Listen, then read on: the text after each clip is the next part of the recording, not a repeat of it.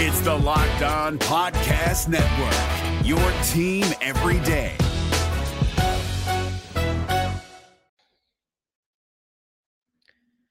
The Blue Jackets penalty kill has gone from third best in the league to 32nd best in the league. And uh, if you're keeping track, yes, that means it's last overall. Uh, we're going to talk about that on today's Locked On Blue Jackets. Your Locked On Blue Jackets, your daily podcast on the Columbus Blue Jackets, part of the Locked On Podcast Network. Your team every day.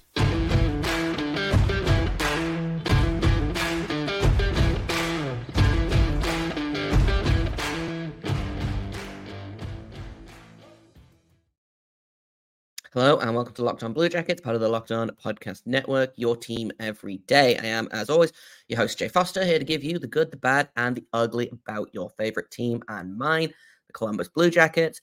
Before we get started, I want to thank everyone for making this your first listen of the day every single day. Locked on Blue Jacket is free and available on all podcast platforms and over on YouTube. Uh, I also want to let you know that today's episode is brought to you by FanDuel. Make every moment more. Right now, new customers are going to get $200 in bonus bets if your bet of $5 or more wins. Visit fanduel.com slash locked on to get started. Um, so I suppose we should talk about what happened last night, this weekend. Um, both the games were bad uh, in different ways, which is just the Blue Jackets keep finding new ways to frustrate and disappoint me. And maybe at, you know, what are we, game 48 of the season, I should already be kind of numb to this. But going from such a convincing win over the Calgary Flames to screwing up a 4-1 lead over the Vancouver Canucks to lose in overtime and then just showing up 20 minutes late to play against the Kraken um, and three goals in the first 10 10 shots of game against the Kraken um Danil Tarasov allowed like I want to say 11 goals in two games versus the Kraken in like 50 something shots. So what are we doing here?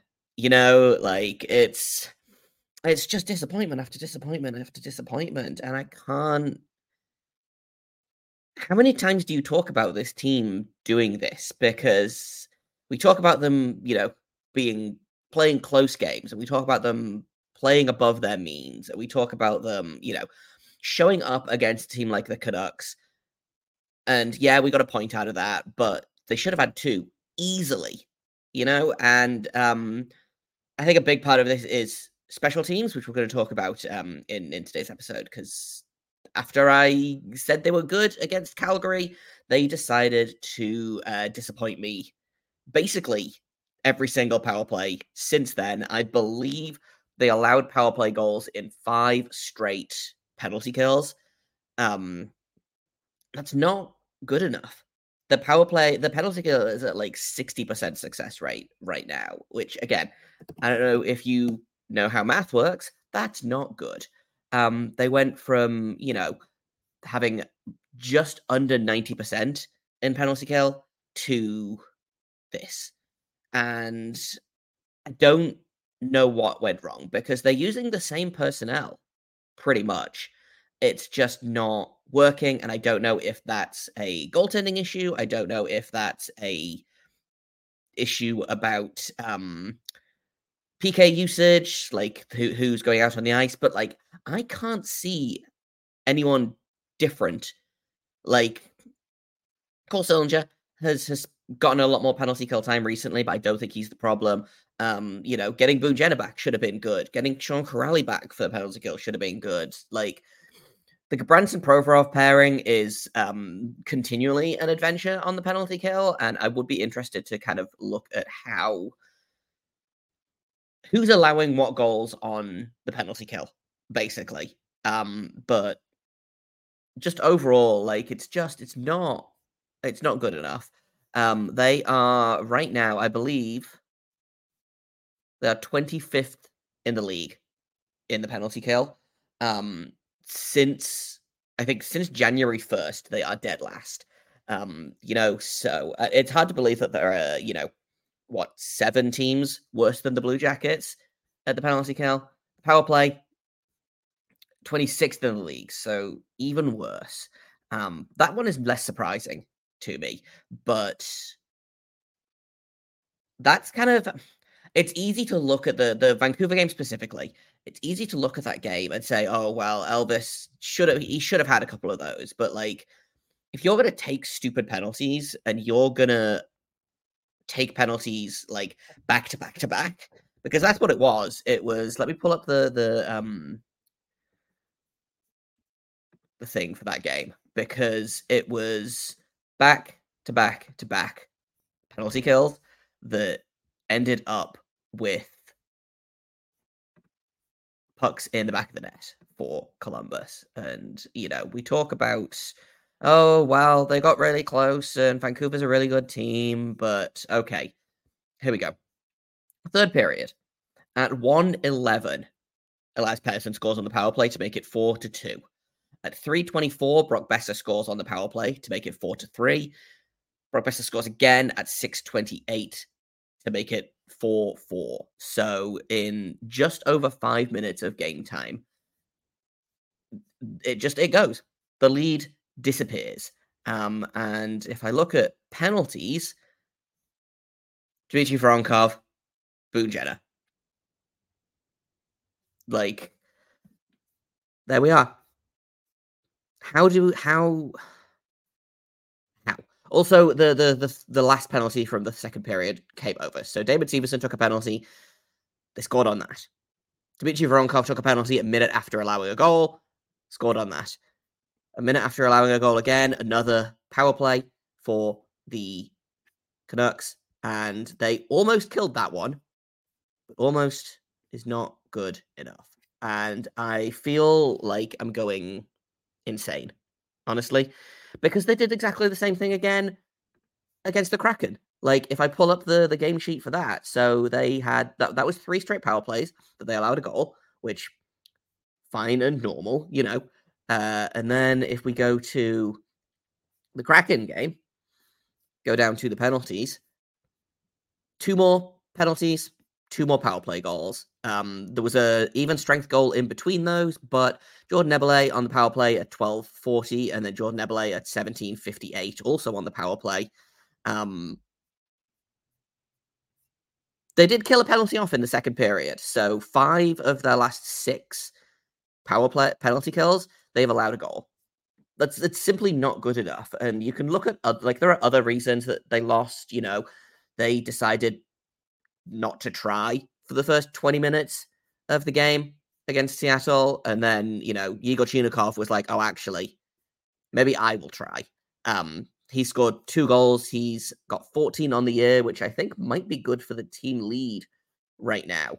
Um, which, if that doesn't tell you how dismal this team has been, and that's no discredit to um, Igor Chinakhov, who's been very good, but 48 games into the season and your leading goal scorer has 14 goals. Okay. Kirill is leading the way with 50 with 15 goals. That's still not great. Um it is great to see Igor Chinakhov kind of figure things out though. And again, it's, a lot of fun. The the three Russians, they've had a little bit of a downslide, except for Chinakhov, who's really kind of benefiting from being on that line with Gaudreau and um, Sillinger. They finally had a player crack the 30 point mark, though, which is exciting. Johnny Gaudreau um, now has 31 points on the season still I'm like what what's going on? What are we doing here? Why why is this happening to me specifically? Um the games were just bad. Like I I should have turned the game off when it was 4-1 and then I would have gone to sleep happy at least. Um just an intensely intensely frustrating loss and then they come out the next game and I'm like, okay. Will they learn from this game. Seems unlikely. They haven't learned this season so far, but hey, they didn't learn. They just decided to lose in a different way. So I want to kind of talk a little bit about the Seattle game um, a little bit more in just a second here on Locked on Blue Jackets. First, I'm going to tell you guys about FanDuel because uh, they are America's number one sports book. And if you're like me, Super Bowl Sunday is all about scoring the best seat on the couch, grabbing your favorite football snacks, and placing some super bets. FanDuel has so many ways for you to end the season with a W or two or three. Not only can you bet on who's going to win Super Bowl 58, FanDuel also has bets for which players are going to score a touchdown, how many points will be scored, and so much more. New customers join today. You'll get $200 in bonus bets if your first bet of $5 or more wins. Literally, just go in. Doesn't have to be football. Pick any heavy favorite, put five bucks on it. And if you win, you are going to get $200 to bet on literally anything you want. Just visit fanduel.com slash locked on to sign up. That's fanduel.com slash locked on. Make every moment more with FanDuel, official sportsbook partner of the NFL. Gil Martin here, host of the Locked On NHL podcast. Join me every Monday for the three biggest stories from across the NHL, including how newly traded players are fitting in around the league. Check out the Locked On NHL podcast every Monday, available on YouTube and wherever you get your podcasts. All right, let's talk about the Kraken game because we can. We've talked all. We've talked for, until the cows come home about not specifically the Vancouver game, but that kind of game because the we've seen it so many times before. The Blue Jackets have a lead going into the third period, and then they they give it up. They allow an early goal, and it feels like they just crumble. And I guess you can't give up a third period lead if you never have a third period lead. Um, and that's kind of what happened with the with the Kraken. It was that third period was it's not the worst I've seen all season, but it wasn't great. Like I said, three goals, um, basically nothing in return. Uh, they were Ivan Provorov almost scored an own goal like 10 seconds into the game, and really that should have been my hint that this game was going to go extremely, extremely badly. Um, shout out to Yegor Chinakhov for showing up uh, scoring basically the same goal twice, which I enjoyed. Um, and you know they just couldn't couldn't hold on. Brandon Tanev gets an empty net goal with 13 seconds left, so they were like this close to another um, loser point. Which I hate calling them loser points. Some people call them pity points, and like I get it. It's frustrating because this team has, I believe, the same number of regulation wins as the San Jose Sharks who are currently dead last in the league. Um, let me pull up the, the league standings real quick. So the Sharks and the Blackhawks both have nine regulation wins this season. The Blue Jackets have 10 regulation wins, but 10 more points because the Blackhawks only have two overtime losses. The Sharks have four overtime losses. Columbus has, has 10 overtime losses. And it's so frustrating because and this is kind of the point that I reached last season was either lose in regulation or win the game. I'm tired of going to overtime and like oh we got a point it would have been nice to get two but hey we can we can be proud that we got one point like no stop it that's it's so frustrating so like i guess at least they lost this one in regulation um it's good for the the tank which i hate i hate that we're doing this again this season i'm tired of rooting for this team to lose. Like, is that not like is that is it me? Am I the only person that's that feels like this? I am so tired of not root of, of either rooting for this team to lose or being annoyed when they win. And like it's not I still like it when they win. You know, I'm still going to root for the team to win, but at this point it's really only hurting and I don't know what the plan for the trade deadline is going to be. Like They've got David Jiricek speaking to the Athletic about how frustrated he is by his situation. They've apparently been trying to move Andrew Peeke all season and have had nothing, so they just keep playing him, I guess, to show people what they're missing. I don't know. Um, you know, they've got a couple of expiring contracts. Apparently, he's list. Uh, apparently, Kekalainen is listening on Patrik Laine and Ivan Provorov. We'll talk about Patrik Laine a little bit later on because it's a, he's not getting moved this season. I don't think is after after what came out this weekend. Um, what are they going to do? Are they going to sell all of these players for like pennies on the dollar, essentially? Um, are they going to hold on to them? Are they going to trade away prospects for picks? Are they going to just kind of do nothing, you know? And I don't know. Um, and it feels frustrating to know that Jarmo Kekalainen likely won't be back next season. And, you know, we'll talk a little bit probably in the off season about whether that's a good thing or a bad thing. but letting him handle the trade deadline and essentially shaping what next year is going to look like seems like a misstep to me. Um, and I don't know what I don't know what it's going to look like. Is he going to keep trying to make like panic, not panic moves, but it feels like he's trying to rush the rebuild to not save his job, but to try and keep his job a little bit longer. You know, he has. It feels like he's just been kicking the can down the road, except it turns out he's been kicking the can the wrong way because this team is worse than they were last season with a better roster and ostensibly a better coach. Like your opinion may vary on that, but I do think Pascal Vincent is a better coach than Brad Larsen. Maybe that's not saying much, but I don't know how I don't know how you fix this team with Jarmo Kekalainen still in charge. And I don't know I don't know what they do with the trade deadline. Is there like there's talk about moving Elvis? There's there's talk about, you know, is Boone Jenner available for trade? And like, probably not, because I don't think that he's the kind of player that they'll want to trade. You know, he's the kind of player that they'll want to keep for intangibles and, and whatnot. But I don't know where this team is going. And that's frustrating because even when the team was bad, like last year, I was like, okay, this team is bad, but I know where we're going. We're going to get a high draft pick. We're going to get players back healthy next season.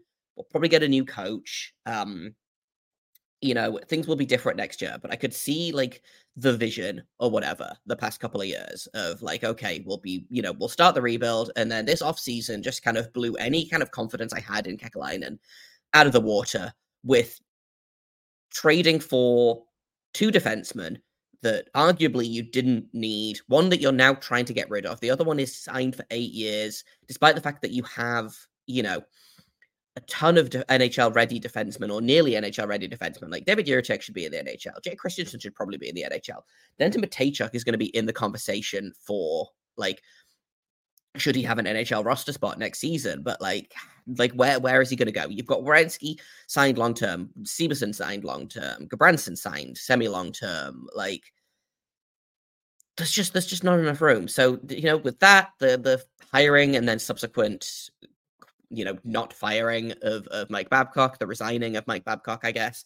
Um, like I just I don't I don't know what the vision for the future is for this team anymore. Short term at least. Like long term, I hope that, you know, they'll figure it out and they've got a lot of good prospects coming down the line. But right now I'm like, what what what is the plan? What is the plan to finish this season? Is it to lose as many games as possible? Is it to get rid of anyone who is, you know, under the age of 25 and not named, oh, excuse me, over the age of 25 and not named um, Erik Branson. Like, what's what's the plan here, Jarmo? Because I, I there must be one. I just don't know what it is, and that I think is what has been so frustrating to watch this season. Is it feels like they have a plan, they're just not telling anyone, and also the plan is bad, which is not great in terms of how plans go. So maybe it's just me that feels that way. Like if you also feel that way, let me know in the comments. Maybe this is me kind of the sky is falling and being melodramatic because the Blue Jackets embarrassed themselves again. I don't know, but let me know if you feel the same way um, in the comments below. Can take another quick break, uh, and then we're going to talk a little bit about Patrik Laine, who is uh, taking a leave of absence from the team. That's coming up next here on Locked On Blue Jackets. First, I'm going to tell you about eBay Motors because passion, drive, and patience is what brings home the winning trophy. It's also what keeps your ride or die alive. eBay Motors has everything you need to maintain your vehicle and level it up to peak performance from superchargers, roof racks, exhaust kits, LED headlights, and more. Whether you're into speed, power, or style, eBay Motors has you covered. They've got over 122 million parts for your number one ride or die, so you're always going to find exactly what you're looking for. And with eBay Guaranteed Fit, it's guaranteed to fit your ride every single time, or you're going to get your money back. With eBay Motors, you are burning rubber, not cash. With all the parts you need at the prices you want, it's easy to turn your car into the MVP and bring home that win. Keep your ride or die alive at ebaymotors.com. Eligible items only, exclusions apply. eBay guaranteed fit only available to US customers. Gil Martin here, host of the Locked On NHL podcast. Join me every Monday for the three biggest stories from across the NHL, including how newly traded players are fitting in around the league. Check out the Locked On NHL podcast every Monday, available on YouTube and wherever you get your podcasts. All right, let's talk about Patrik Laine eh? because we've talked about all of the frustrating things that have happened with this team, and this is also frustrating, but I understand. Like, I'm not mad about Patrik Laine stepping away from the team. I think it makes sense. I think when you look at kind of what he's gone through the past couple of years, I am I am unsurprised. Um, I'm just pulling up the the statement from uh, the Blue Jackets on it uh, because basically he has entered the um, the NHLPA Player Assistance Program. So this is a program to support people recovering from addiction who are struggling with mental health um, and other things. Um, he is going to be unavailable to the club for an indef- indefinite period while he receives care. Under the terms of the joint NHL NHLPA program, he will return to the club when cleared for on ice competition by the program administrators. So he was traveling with the team.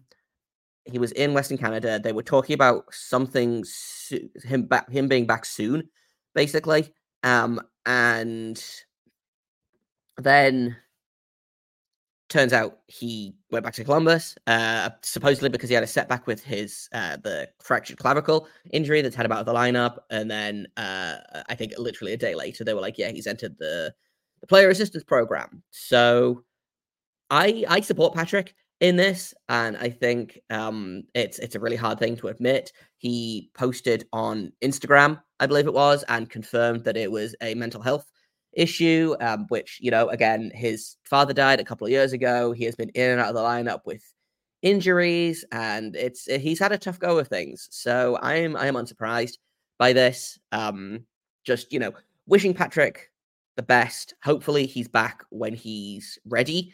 Um, it does lend some questions to what like what's this roster going to look like now that Patrik Laine is essentially out I would I would be I would not be surprised if Patrik Laine is done for the season now.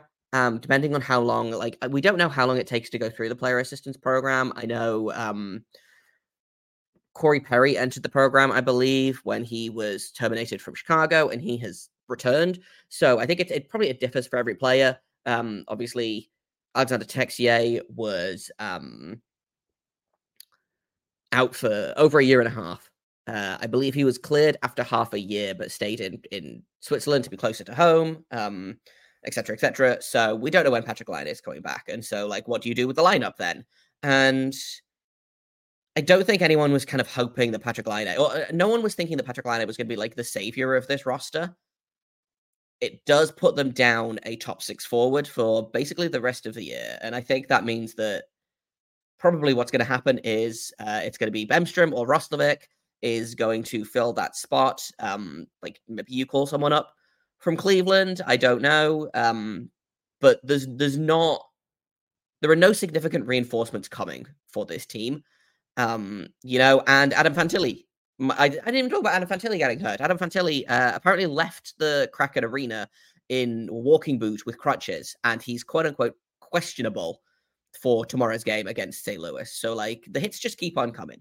Um, hopefully it's not serious. Um, this is their last. So tomorrow night is their last game before the All Star break.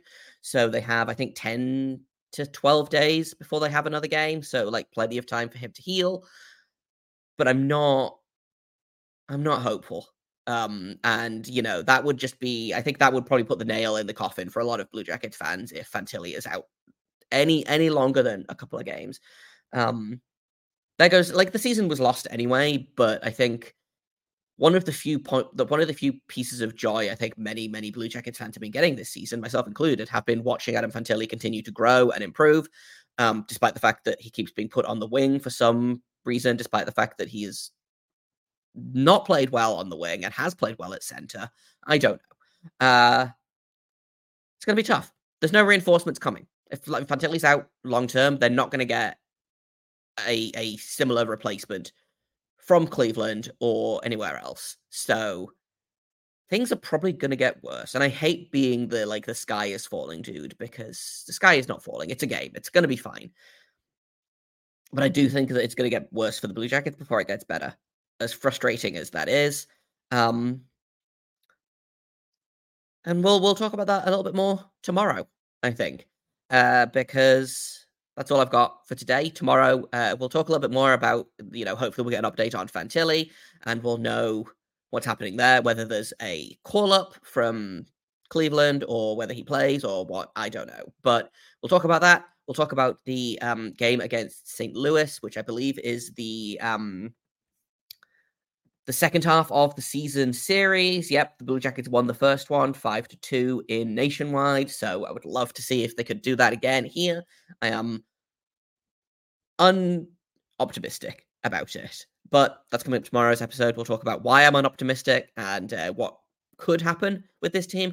I've been Jay Foster. You can find me on Twitter at underscore Jacob Foster, J A K O B F O R S T E R. You can find the show at LO underscore Blue Jackets. If you have comments, questions, criticisms, you can email me at lockedonbluejackets at gmail.com. Uh, thank you for listening. Thank you for making us your first listen of the day every day. Locked on Blue Jackets continues to be free and available on all podcast platforms. We are over on YouTube and uh, you can find us on Sirius XM as well, where you can also find the game tomorrow night. Uh, if you are struggling because you're blacked out, then Bob McElligott over at uh, SiriusXM and uh, Columbus Radio does a really, really great job. So uh, just type Blue Jacket in and catch every single goal, penalty, and other nonsense thing that happens in the game. And until tomorrow, make sure you stay locked on.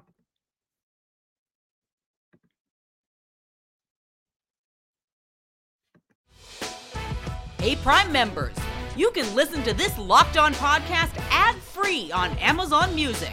Download the Amazon Music app today.